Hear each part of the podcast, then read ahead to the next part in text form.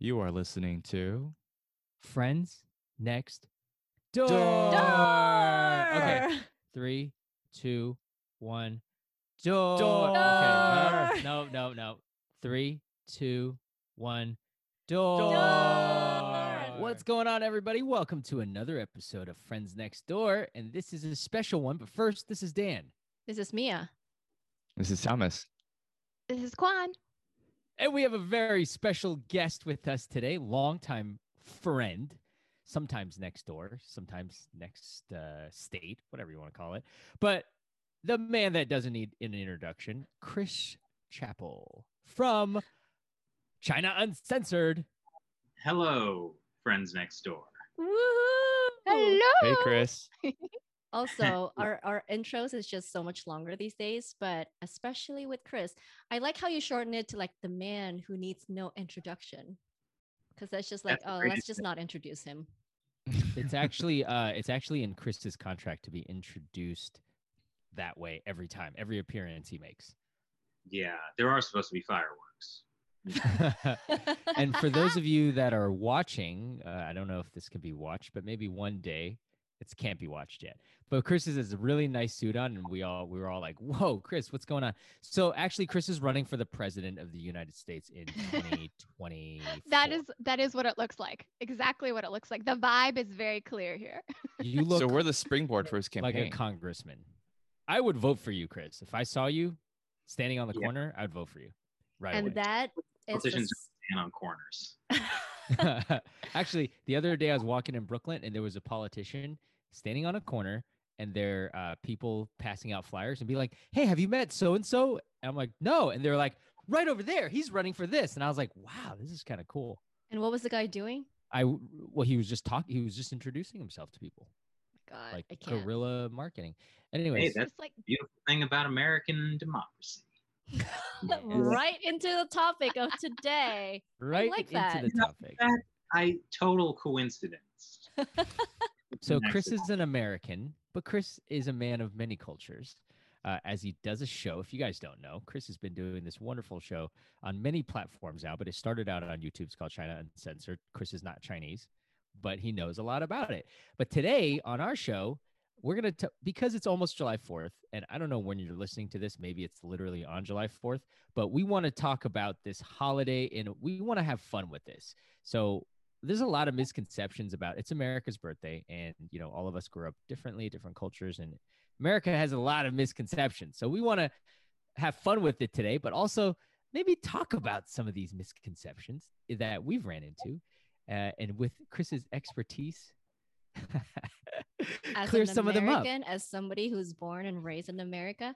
Um, no, yeah, no, that is that is a good point. But before we get to the bad part, which is the misconceptions, why don't we start to talk about what being an American means to all of us?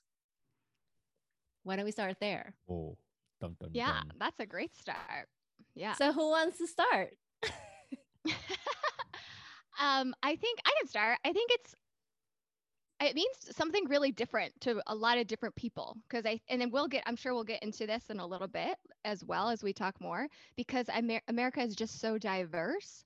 But I think two things that stand out to me, I'll just speak like personally to me, is that I think it's great that the country does have this is just my point again, but it's like it has a strong sense of like accountability to be like constructive, sometimes to a fault, but like we want, right? It's like for the people, by the people. And so there's that sense of wanting to have accountability for down the road.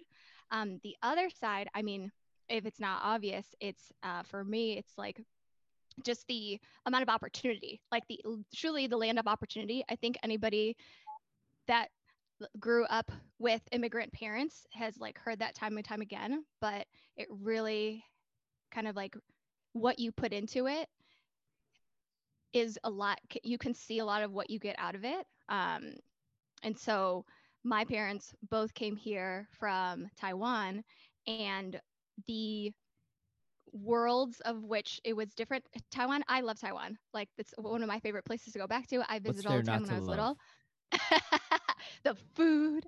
Um, but I think being here and then also visiting a lot while I was little, I think it's just a very cool thing to see. I'll I'll talk specifically like my dad, he like they grew up like on a farm with very very little. And so it's been amazing to see. I think it's like a very typical like came from nothing, like literally came here with so so little and like worked your butt off and like right and when you come here you're on visa and it's very stressful um but to kind of see it play out and to be able to be both proud of like you kind of did I- I had this thought a little bit ago. Like, I'm proud that I accomplished a little bit what he was trying to give to right the next generation.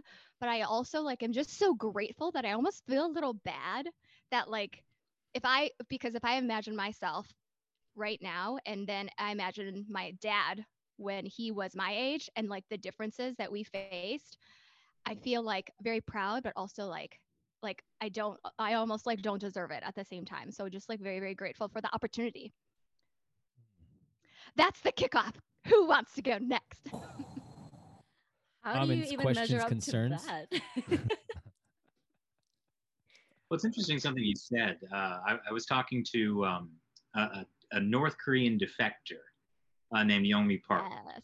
who, you know, obviously going from North Korea to living to the United States, there's going to be a bit of a different culture there. And then she said she realized like freedom really is a responsibility. Uh, a uh, it's particularly a responsibility to yourself. Because she was giving an example, like in North Korea, well, like when she first moved to to South Korea, uh, people asked her like, okay, like, well, what's your favorite color? She had no concept of getting to choose your favorite color. Mm, Her Mm. favorite color in North Korea was red because that's the color of the party. Yeah. And so, just this whole level of freedoms that we we take for granted, uh, it was it was actually almost overwhelming for her at the beginning because she had to make decisions for herself. Mm. Whereas in North Korea, all the decisions are made for you. And Wow. in a way, that's pretty appealing. Like you don't have to take any responsibility for yourself. You don't have to figure anything out. You don't have to struggle with a lot of things. It's just decisions are made for you. But freedom, it really is that responsibility. It means you can fail. Mm-hmm. Wait, Chris, how did you get the opportunity to talk to this uh, North Korean defector? Oh, uh, well, So I knew cool. her from, uh, yeah, I knew her So from he's a, uh, YouTube superstar. That's why. Yeah. Uh, that, yeah, I, I interviewed her on my show, China Uncensored. Uh, but yeah, I, I met her at a human rights conference, and recently we were both on uh, the Tim Pool show, who's uh, if you know him, another another YouTuber guy, uh, made his name doing Occupy Wall Street. Actually, he's a skater. you, how much do you resonate with that, Chris? Like, do you feel a sense of responsibility yourself? Oh, I'm a millennial, so I have no sense of obligation or so true. good so good true. answer. Good answer. Thank Oh you. my god, that story about just like a simple story of like sh- her not being able to even figure out what her favorite color is. Um, so I think I, unlike well, maybe except for you, Dan, I wasn't born and raised in the U.S., so I never really saw myself as an American. But I remember coming to America for a higher, better education, right, in college. Um, and the first impression that I got from America is, of course, from Hollywood movies. so when I looked at high school students in America versus um, my own life as a high schooler in Indonesia, I was like, man, what? They don't have to go and wear uniforms to school? Like, that's so cool to have that kind of freedom. So, definitely the word freedom is the first thing that came to mind. But Wait, wait, are there school uniforms for, for every school in Indo? yeah, I'm sure there is. Like, I think right? in most like yeah, I think in most Asian countries, a lot of Asian countries, I I can't be completely sure, fact check, whatever, but like it's mostly uniform. Yeah, Mhm. Wow, nice. That that set the bar real low for you. that's true. like I was happy with just that one fact alone. You're like, Um, I get to wear anything I want. yeah, what? Sign me up. and when I was in Malaysia, it was even worse. I like how I take it from like a North Korean defector story to like my own personal struggle. Hey, But anyway, when I was in Malaysia, um, and I went to this all girls school, um, they were super strict to the point where you can't even grow your hair. Uh, your uniform needs to be worn a certain way. Like your skirt needs to be longer than your knee, and um, they even give you a number, like a student number, that's to be like etched to your uniform, so that if you like break any rule, they can write you up so quickly. so you don't want to do that. Um, but yeah, I think um, freedom comes with its own consequences. Also, I remember when my my mom, uh, basically when they sent me to America, they were basically scared because they're like, yeah, it's because it's too free out there. They can do whatever they want. Your kid is going to turn out to be a ratchet person. Um, but that was me back then. But yeah, like you know, freedom, America, it is what it is. Um, but I think freedom of eh, taking responsibility for yourself is a good concept um, and something that I never really thought about until now. So I learned something. Yeah, I want to echo the uh, the um the amount of opportunities there are um from what uh Quan you said earlier because like an example is like let's say in East Asian countries um they're very uh it's like for example in China there's a Gaokao and that's kind of like your SAT into everything. Like how you score on that almost depends determines your future. So like if you get into a good university you're you're you know nearly set for life. And if you get into a terrible university you're basically screwed and that's not necessarily the case here. Um and and and like there's also part of like being able to pretty much reinvent yourself at any age and and like folks will encourage you to do that like that's that's highly encouraged versus like some other places where it's like if you if you suffer some sort of reputation loss you're you're done. You're you're like cast out of society to some degree right? Thomas has Yeah, I- reinvented himself four times already. He's only in his early 30s. I mean, I got I like uh, music composition, and now I do a YouTube show about China. There you go. we forgot to plug your other show too America uh, Uncovered that's right or the China Unscripted podcast. Ooh. oh I wish we had more than one thing to plug ourselves, but this is it. It's sad. This is our, our Good to only claim to fame, unfortunately. Wait, Chris, I want to follow up. So, like, having done your show, like, you know, originally you just did China Uncensored, so you, you understood a lot about, you know, China topics, right? So, having s done the America Uncovered show, uh, which I'm a huge fan of, by the way, um, thank you. like, what is it that that He's you've already on the show. You don't have to kiss his butt. I'm just kidding. Oh, That's Like, what you what, gotta say what is it before that to you've get him on learned the or like uncovered? it's understandable. What was your question? What is it that you've learned and kind of uncovered, uh, like uh, through the throughout the process of like researching for the show and everything? Oh, well, so the reason I began uh, America Uncovered after doing China Uncensored for so many years is just I saw how like badly partisan the United States was becoming, particularly in the media. Uh, it's like these really harsh and stark battle lines had been drawn, and you weren't allowed to cross them. And so I just kind of wanted to create a, a news show uh, that had a little bit of humor, like China Uncensored, but that you know just kind of tried to rationally look at all sides of the argument and you know see see what was actually happening. Like I remember I did an episode about this. This wasn't long after uh, the death of George Floyd. We did an episode about uh, a police reform bill that was going through Congress, and we we really went through like what the Democrats bill was and what the Republican bill was, and we just actually said what was in them. Hmm. And the response to it was great because like there were a lot of people who were like, I'm a Democrat, but I actually like uh, what the Republican side said more, or I'm a Republican and I like what the Democrat side said. But like in the media, it was, or like if you talk to the politicians, it's like the other side is is destroying America and it's awful, and it's you know really not like that. Yeah. Uh, for me, like the um, spirit of being an American really piggybacks on both what Quan and Chris was talking about. Actually, the funny thing is when I first came to America at the age of five, there's two things that stuck out to me and actually shaped my entire life and identity from day one. Which is first, um, we're talking about we're talking about f- having freedoms, and the first freedom that I noticed was people's freedom to believe. So my first experience in America that I remember was um, like having a, a, a church lady preach to a class of uh, first graders about the Bible.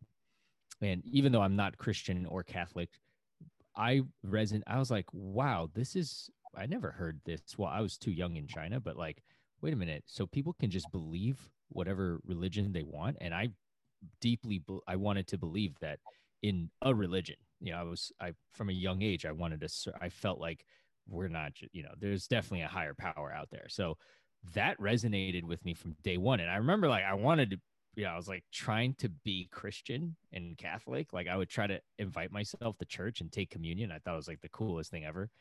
And then, but like people were like, that's that's not the only thing about this. But the stories resonated with me. So being American means that you, we to me like I have the freedom to believe in anything I want to and my and there's actually rights in America to protect. It's a I do real estate. There's a protected. There's like 18 protected classes, and you cannot discriminate. You cannot not sell a home to somebody if they believe in a certain religion. Like it's actually against the law, you know. And I'm sure in other parts of American law as well. Like you can't not hire someone just because you know they're a certain religion. Um, so that really resonated with me, and obviously, like uh, to this day, since I have a deep spiritual faith and I'm allowed to believe in it. um, and the other one is is is courage and the the ability because you have that freedom um, sometimes you have to defend that and um, i remember growing up you know kind of like people around me were always looking out for the kid that was getting bullied there are a lot of americans that bully you know people in america it doesn't matter who you are like you there's always a bully in school but it wasn't accepted you know and there were people that stood up against bullies um, and that also really resonated with me. So the more I learned about, uh, yes, people will be like, "Well, America starts wars." Like, I'm not going to get into that. I don't know what like you could go down a deep dark hole, but for the most part, I think uh, I feel like Americans try to, res, you know, aid, right? Um, not getting into too much of the political aspect, but the courage and the belief to defend you know our freedoms like that resonated me to this day and then as i got older i became very ironically i became very involved in human rights that was speaking out against chinese human rights even in high school you know and the fact that i could do that you know really shaped the person i am today.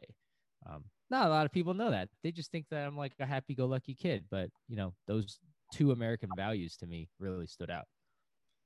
Yeah and I, to to um, echo on that i think a huge part of that is um, like you spoke about you know having the courage right to to kind of enact change right? And that's a huge part of uh, kind of the american system right to have that agency right? So like i, I like let's contra- like to contrast that with like other countries where you don't have let's say voting rights uh, to some degree um, like you have like in china right now you have this um, thing called uh, like a lie down revolution where where like these like uh like Gen Z and millennials, they're just like we can't really get anywhere in in life right now, and we're being worked to death. So instead, we're just gonna do nothing. Like we'll just be very satisfied with our life and do nothing. And, and so like it, it, like they can't.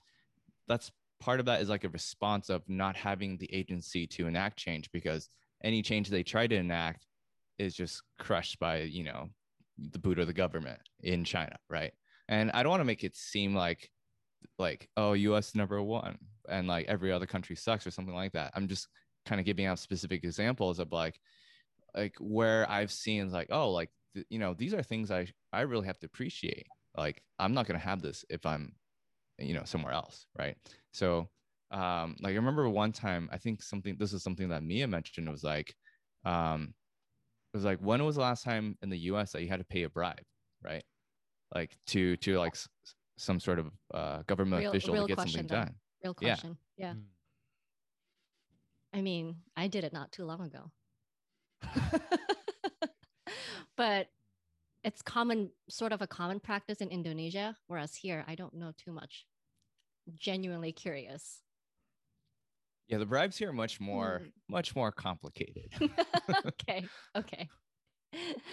Um, sorry, Thomas, I distracted your story. Go ahead. No, no, no, no, no. Uh, like the bribes here are more are, are like much more complicated than like you know you slipping the guy like hundred dollar bill or something like that. It's Hundred. it's Dang, that's that's a lot. Of That's a lot. It is a lot. So remember, if you ever go to Indonesia, $5. yeah. yeah, five dollars. You gotta start start the bids low, Thomas. Yeah. Small blind, little blind. maybe that's what I'm doing wrong. um, but I have a quick question to like Chris.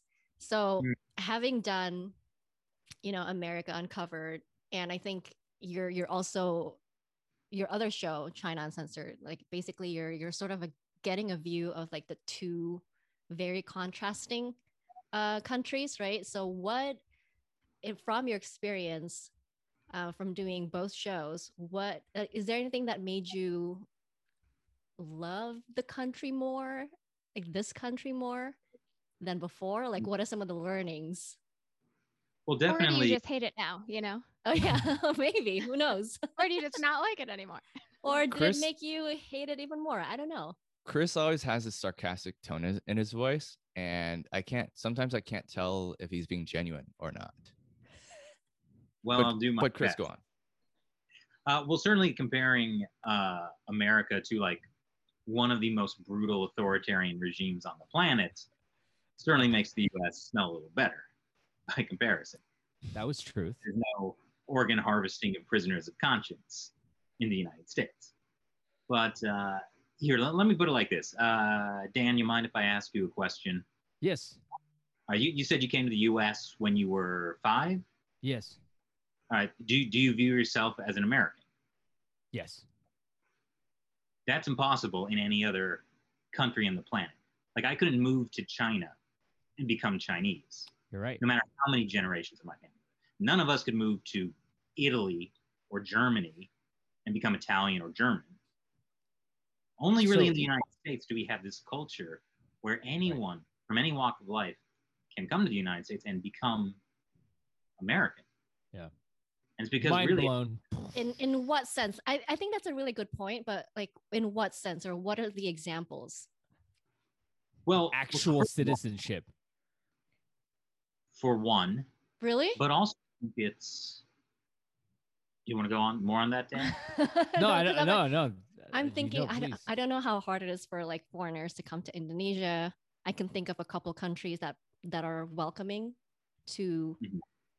like foreigners, right? Like I'm thinking maybe Australia, um, Taiwan.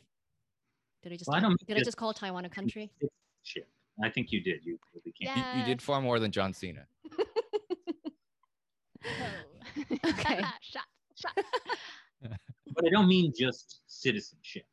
Like dan you're ethnically chinese but anyone would be like oh dan you're american. Yep. it's because it's being Yeah, I- american not tied to race. Right. or background or culture. When I okay, yes, hundred percent. I, yeah, I think I think growing up, when I said I was American, I really meant like, oh, I I'm trying to assimilate to the culture, and then it wasn't until now, you know, late thirties, I realized a lot of Americans don't know their own culture, and in fact, they're they're sliding away from when I was growing up in the early '90s here, what that culture was. Um, so I, it's so weird. Like I feel more American than ever, but it's actually very different from the peers, even that I grew up. Like my some of my very best friends, I would say like, like Chris, you you you said it so perfectly. I think America was always very uh, bipartisan, but it's more so now, like more than ever in 2021, and like to the point where as I was growing up, my friends and peers, we would be, we, we could have a discussion uh, about topics and have different opinions. And now it's almost like if I don't if I don't conform to one side or the other, then it's like I'm an outcast. Yeah, I think America. that speaks. That goes back to like Mia's point around freedom coming with responsibility. And it's difficult going back also marrying Chris's point around how we're a melting pot of people. There's a lot of different types of people. And there's like, it's a double edged sword sometimes, right? Because it's like there is so much to learn across like so many different types of people. But when you have so many different types of people, it can be difficult to get on the same page sometimes.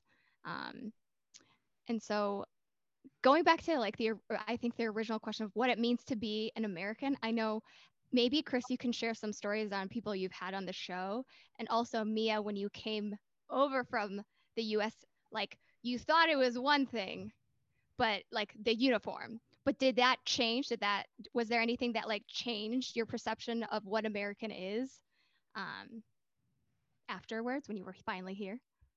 I thought America is just Hollywood and LA and beautiful people that I see in the movies. and then I came to Instead, uh, the- I came to the other LA, which is Los Altos, and I was like, "What is this place?" so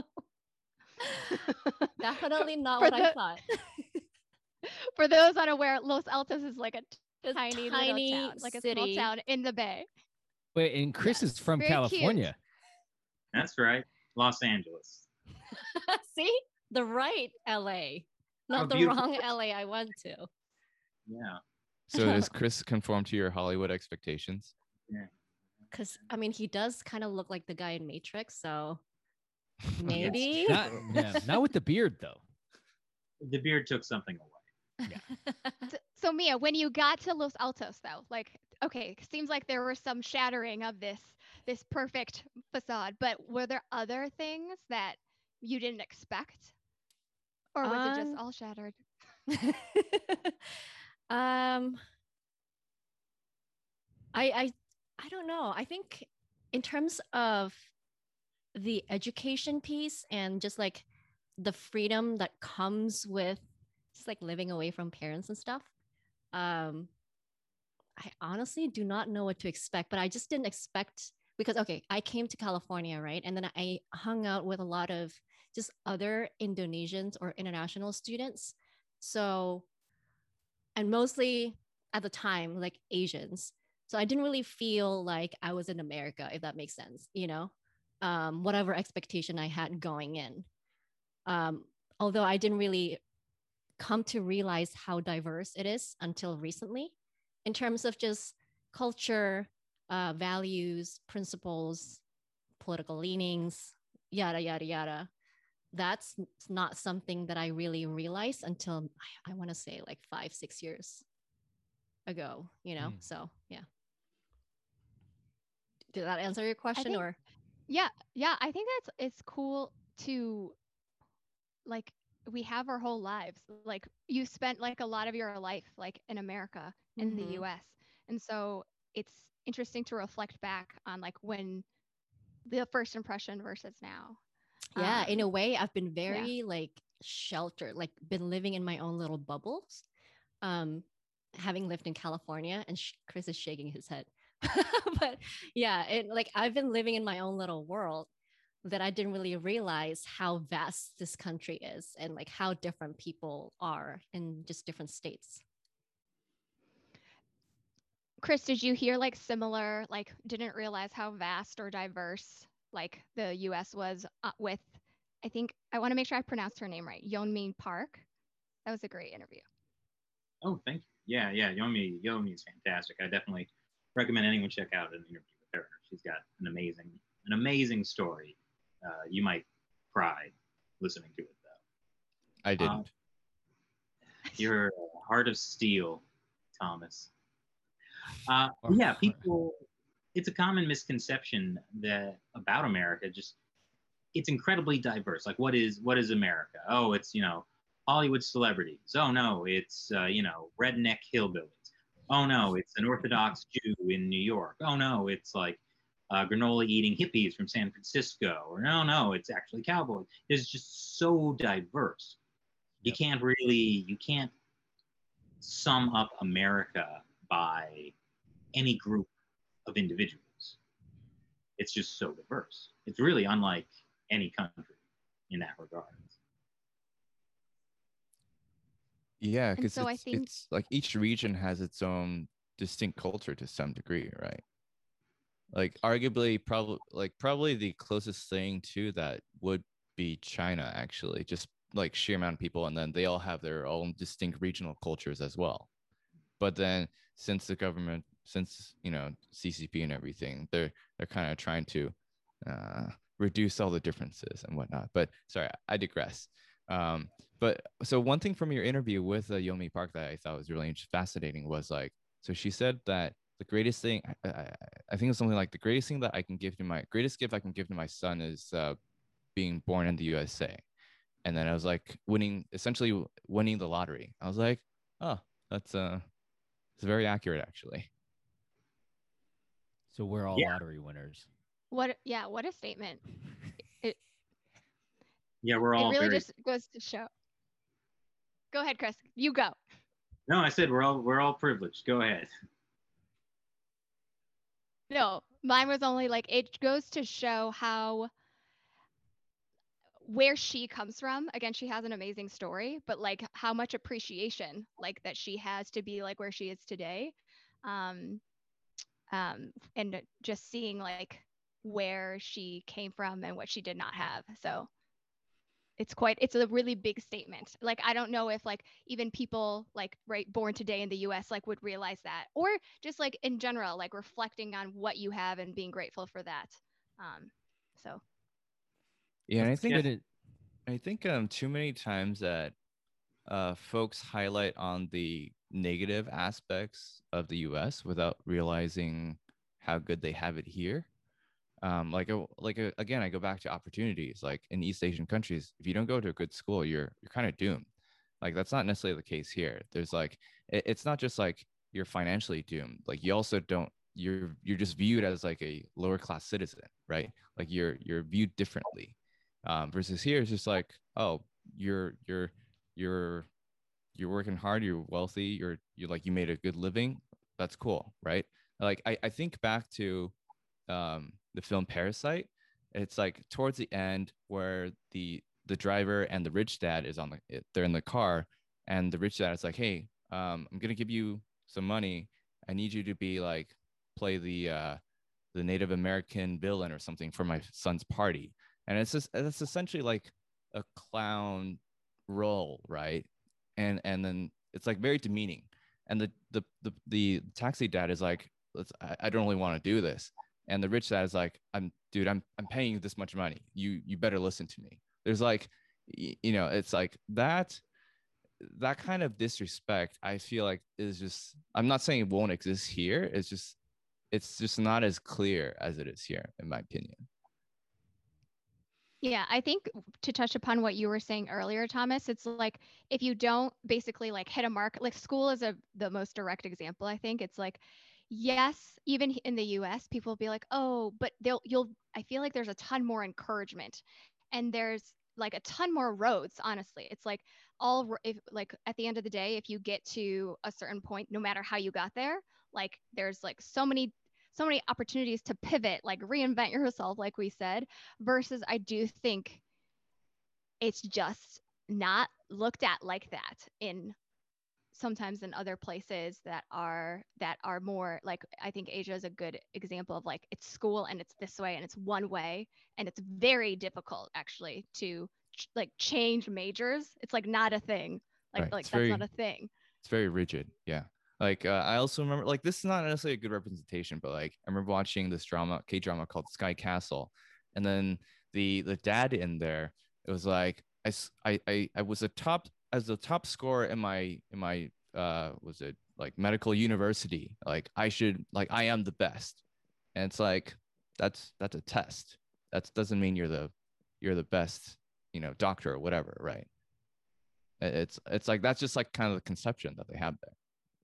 Like i'm sure that's not 100% accurate but i'm sure a lot of folks are like uh, like you know i scored the best on the test therefore i'm the best at this you know in this field which is not the case Um, Is that your, the I- first K drama you watched, Thomas? i think so so let's get into the second part of our discussion and um, it's about a lot of misconceptions and we've already touched upon it So I think there's tons of misconceptions.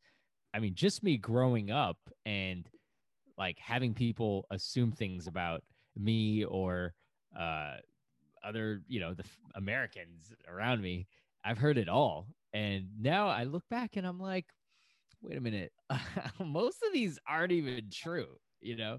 Um, I don't know. Let's start with you, Chris. Like, did you what, what it's maybe through your interviews or your personal experiences um what are some of the misconceptions or myths that you hear about americans where you could be like you know what this is i can't believe this is this is one of them or this is true or this is not misconceptions let's see well i think there there is this misconception that um, you know, maybe America isn't as uh, free as sort of the uh, ideology claims. Um, but I think what what people miss is that you know most of the world is run by authoritarian regimes, and even amongst the other liberal democracies in the world, America is very unique. Like take the protection of freedom of speech. That's sacred in the United States in a lot of other liberal democracies, that's not the case. Like, take New Zealand, for example. They talk about freedom of speech. However, there is an office of the government called Classification Office, whose job it is to police political discourse. And the, the head of that department is called the chief censor. Yeah, France also talks a lot about freedom of speech. The reality is they have recently been criminalizing uh, uh, discourse that like uh, criticizes public officials, and they've been cracking down on uh, protesters from the Yellow Vest protest from a, a year or two ago.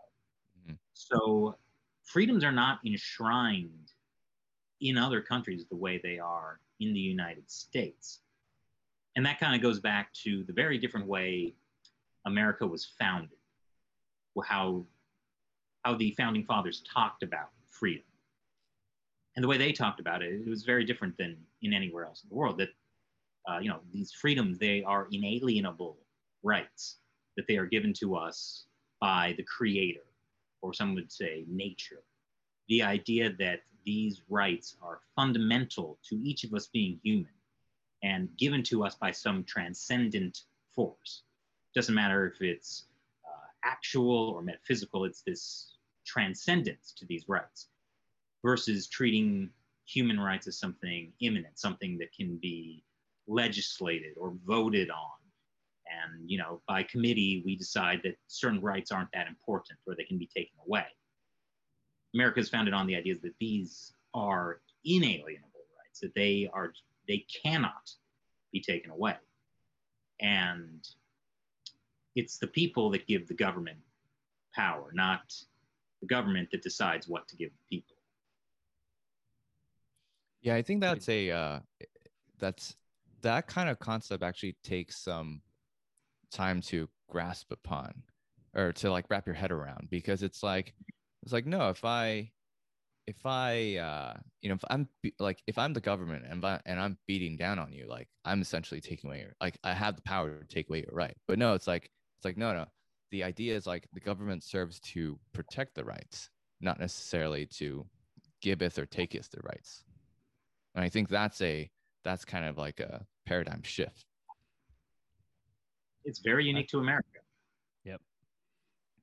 Uh, absolutely. I think um it's so freeing that like sometimes I feel like people have too much freedom in what they can and cannot say. Cause it's like yes. nowadays, like you you just can say anything. And because it's literally against the law to not give somebody their ability to speak out. Like, if somebody wanted to say something, you can't be like, you can't say that. No, because it's freedom of speech. But like now, people can say. I think it's man. People need to like think before they speak. It's become they don't even like our founding fathers weren't like, yeah, you just the whole point of this is just say whatever you want. Like that's not the point. It's like to speak out against oppression and atrocities and all this stuff, right? Whereas, like you were saying, in other countries, you might not be able to because you have a government that dictates what you can and cannot do. Whereas now people are like, oh, I could freedom of speech, say what I want, say whatever I want. Could be true, it could be not true. So I think It's like too free.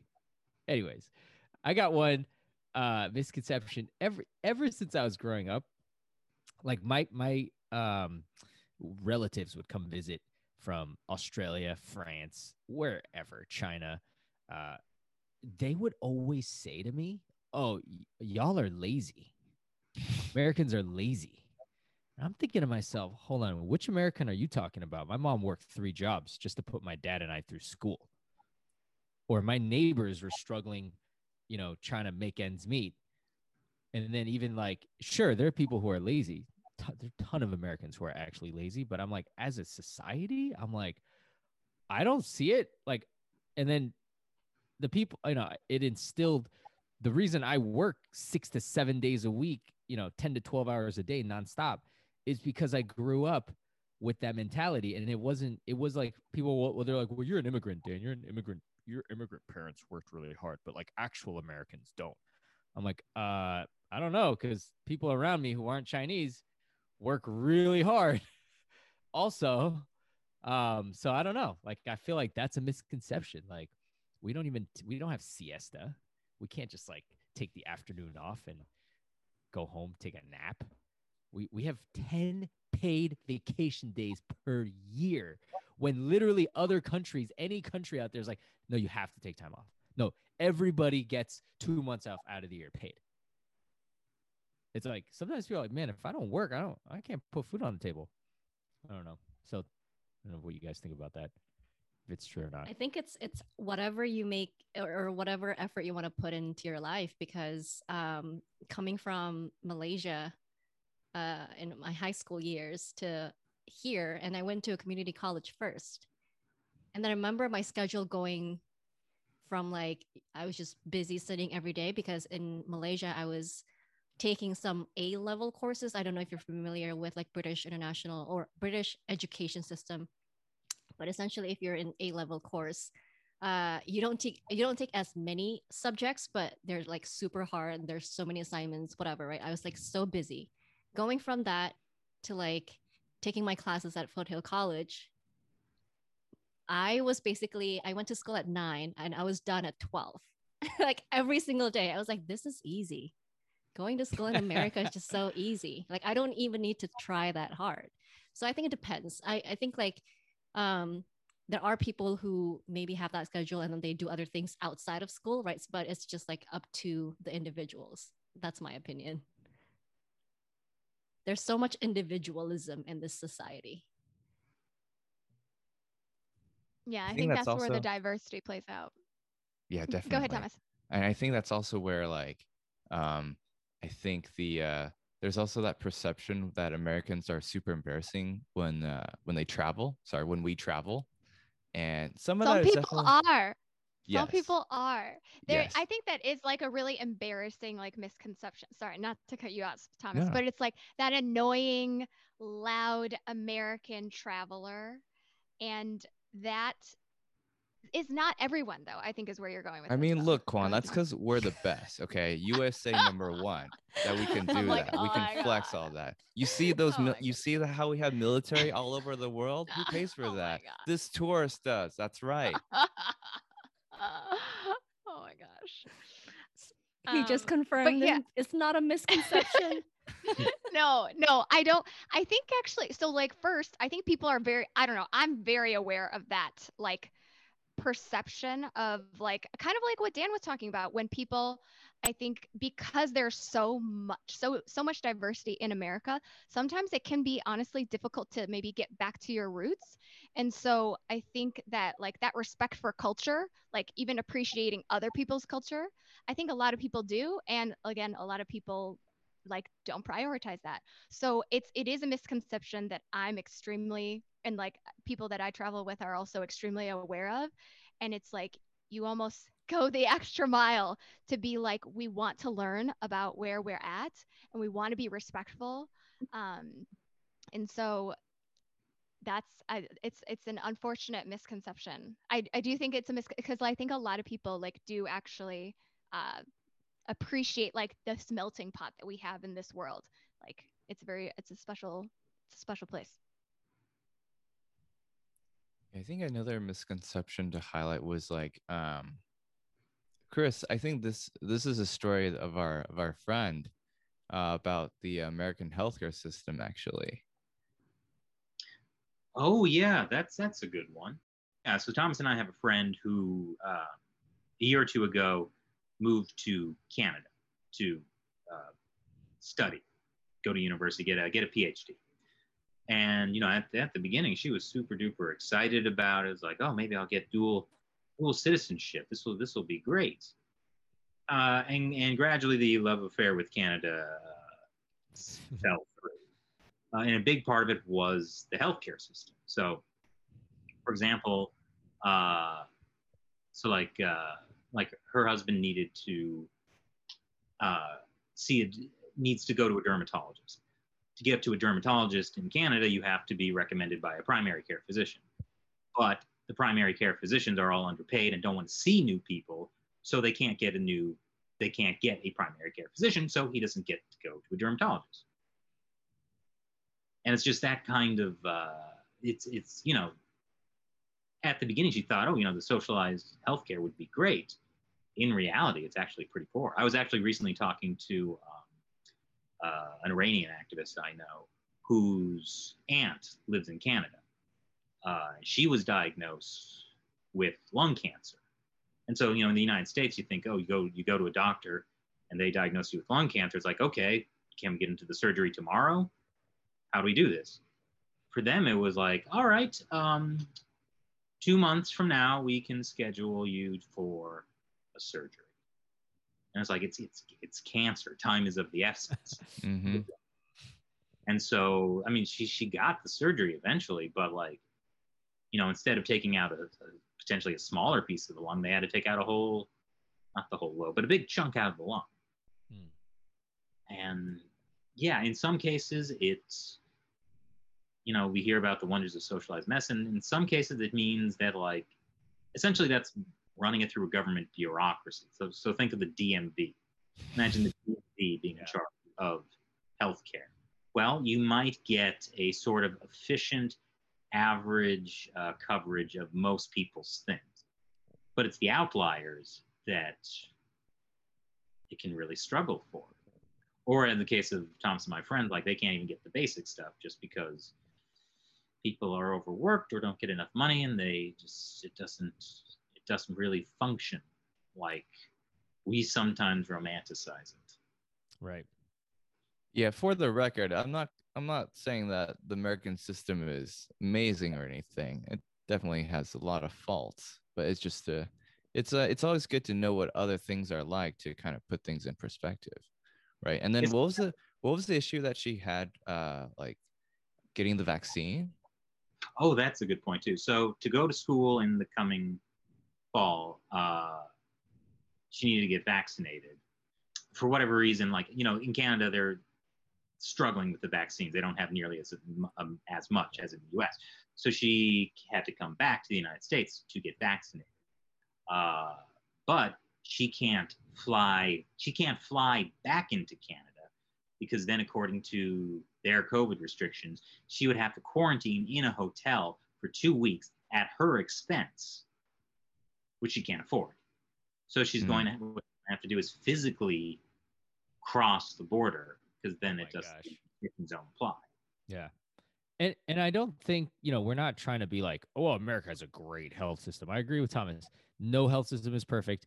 I just get annoyed. I have so many friends even who they'll just read something about how amazing another country's health health system is and it's one of those like the grass is greener because then they go yeah but it sucks here because this and this let's be like them i'm like have you lived in germany bro have you lived in amsterdam do you even like seriously what are you saying? Like you have no idea how people actually think of it or treat it there but it's just this notion that oh well i read that somewhere it's better you know and we we always read like you know other countries have free healthcare and this and that. I'm like but when you put it in practice right if you have if you actually need something that potentially could save your life i think here there'll be there's plenty of people that'll be like hey come over here i'll take care of that for you yes it'll cost this but i'll take care of it and at that point you're like i don't even care because it's going to save my life I need this procedure.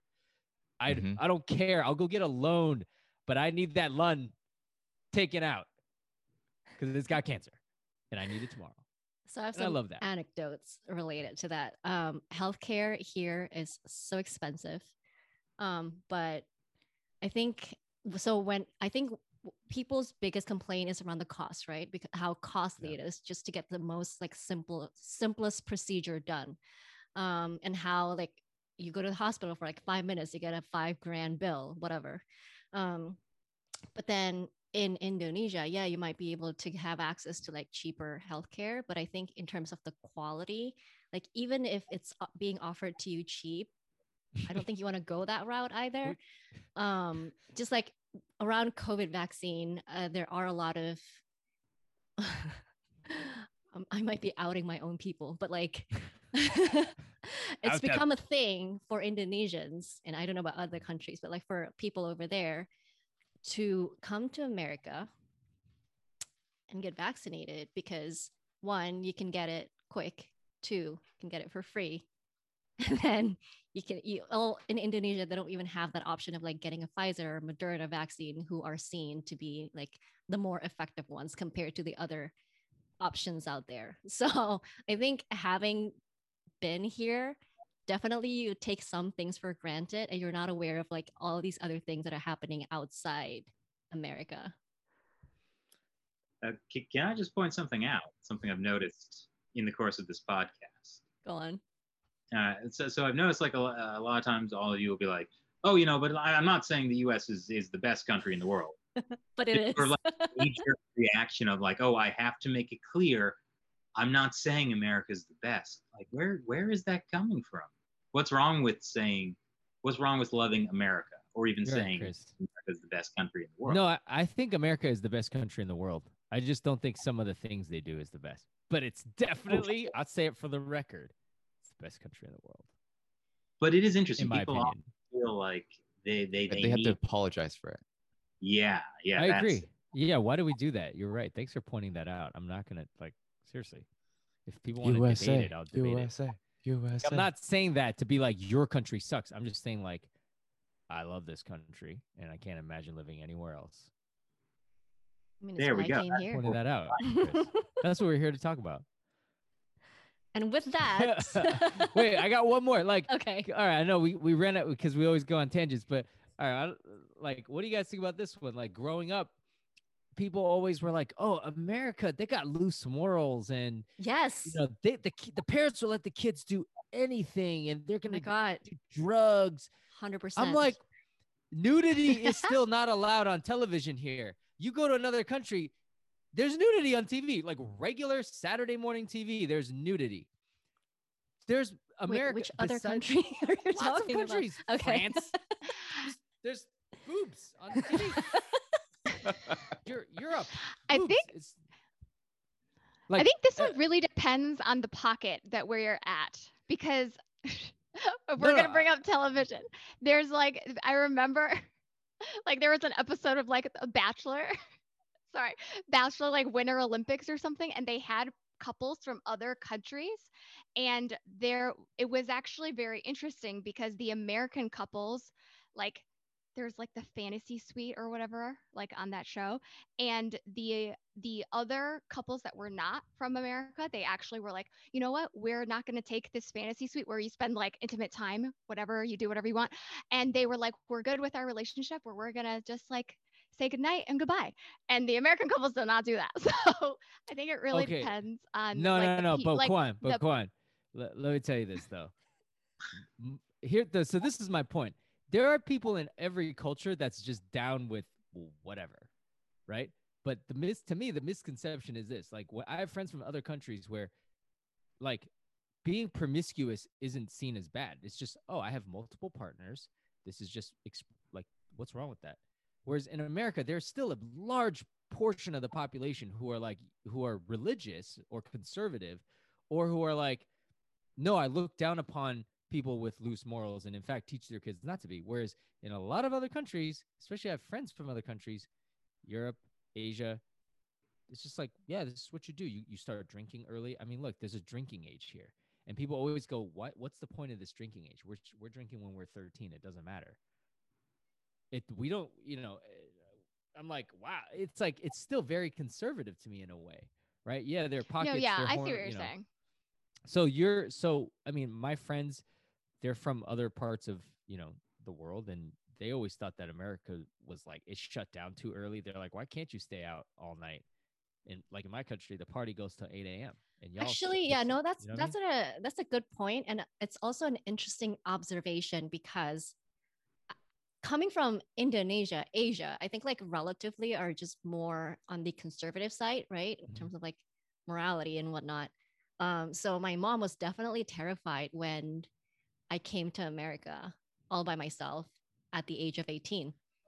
Um, because That's she's also seen Hollywood. Yeah. yes, I've seen way too many movies at that point. But also coming here, and then when I went to like parties or like clubs, the clubs here close way too early at two. It's And they're it's- doing like, especially in uh, California, they're doing last call, like they, they serve alcohol at 145 and that's about it. That's it. I'm telling you, like American parties are boring, like compared to what you get elsewhere.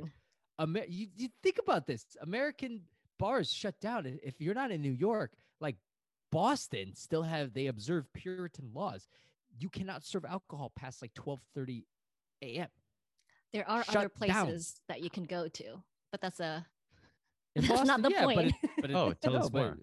well, I mean, of course, there's always places you can go to, but like, yeah. it's boring, and people yet your our parents think that in America, you're gonna be doing stuff that it's like, you're going to be sleeping around. That's basically the biggest yeah, fear. Yeah. How did we get here?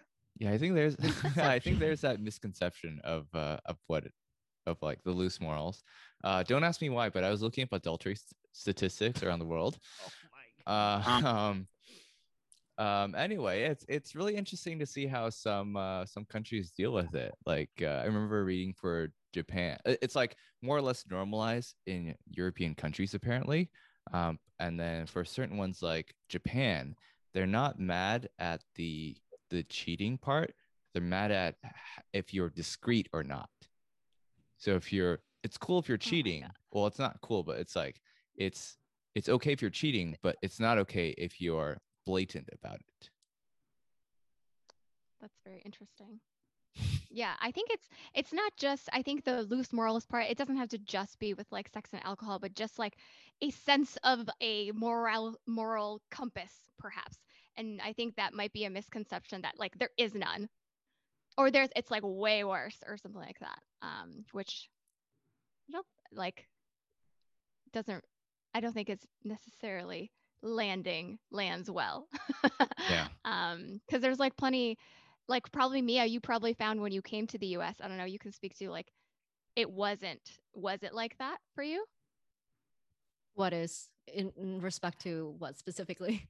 Like all your fears, all your Oh. parents' fears, did they all come true?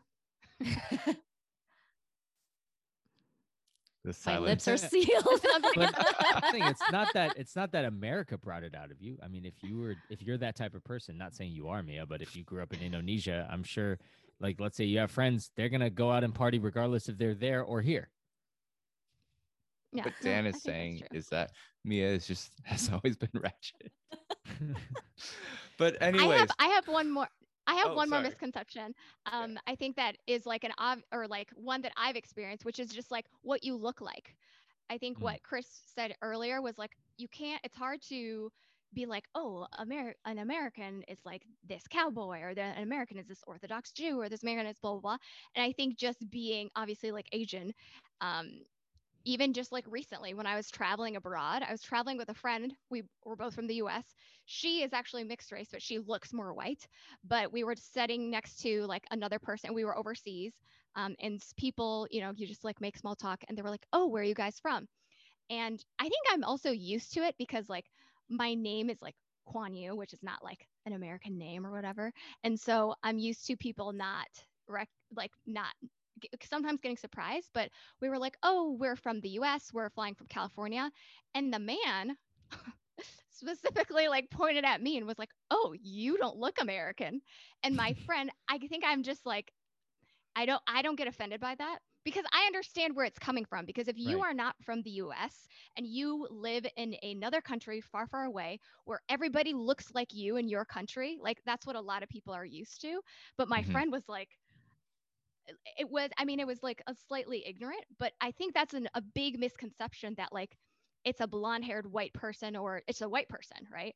And there's just so many different types of people. I catch myself too sometimes like i like forget like the south is not just like a monolith of this type one type of like redneck person right? That's like it's like Mhm. that shouldn't be how we think about people. But um i think that's a big misconception Chris, what do do uh what do most people think of you as?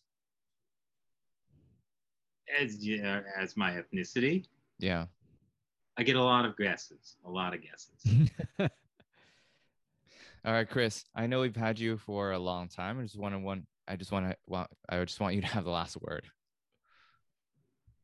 You mean that what I just said wasn't the best possible way to end it? Wow. Wow. Okay. Mic All right then. drop. Happy Fourth. right. Yes. Happy Fourth. This will come out on time. I promise. yes celebrate everyone have a great fourth Yeah, go grill some hot dogs and burgers. On 'Cause that That's note, actually what I'm gonna do. literally. No, on that note, I hope that you guys enjoy our discussion today. It is a little different from our typical episode, and we run basically the whole gamut of like personal stories from your going to school stories to like a North Korean defector story. Um, but yeah, uh, send us an email, reach out to us, tell us what you think about this episode, or tell us what you think about what it means to be an American to you. Um, and if you have any stories that is similar to any of the stories that we uh, shared today. But yeah, you know where to find us. Thank you for listening. See you next one. Thanks, guys. Bye. Thanks, Chris. Thanks all. Thanks, Bye. Chris. chris thanks so much for coming chris Absolutely, it was great. Bye. Bye.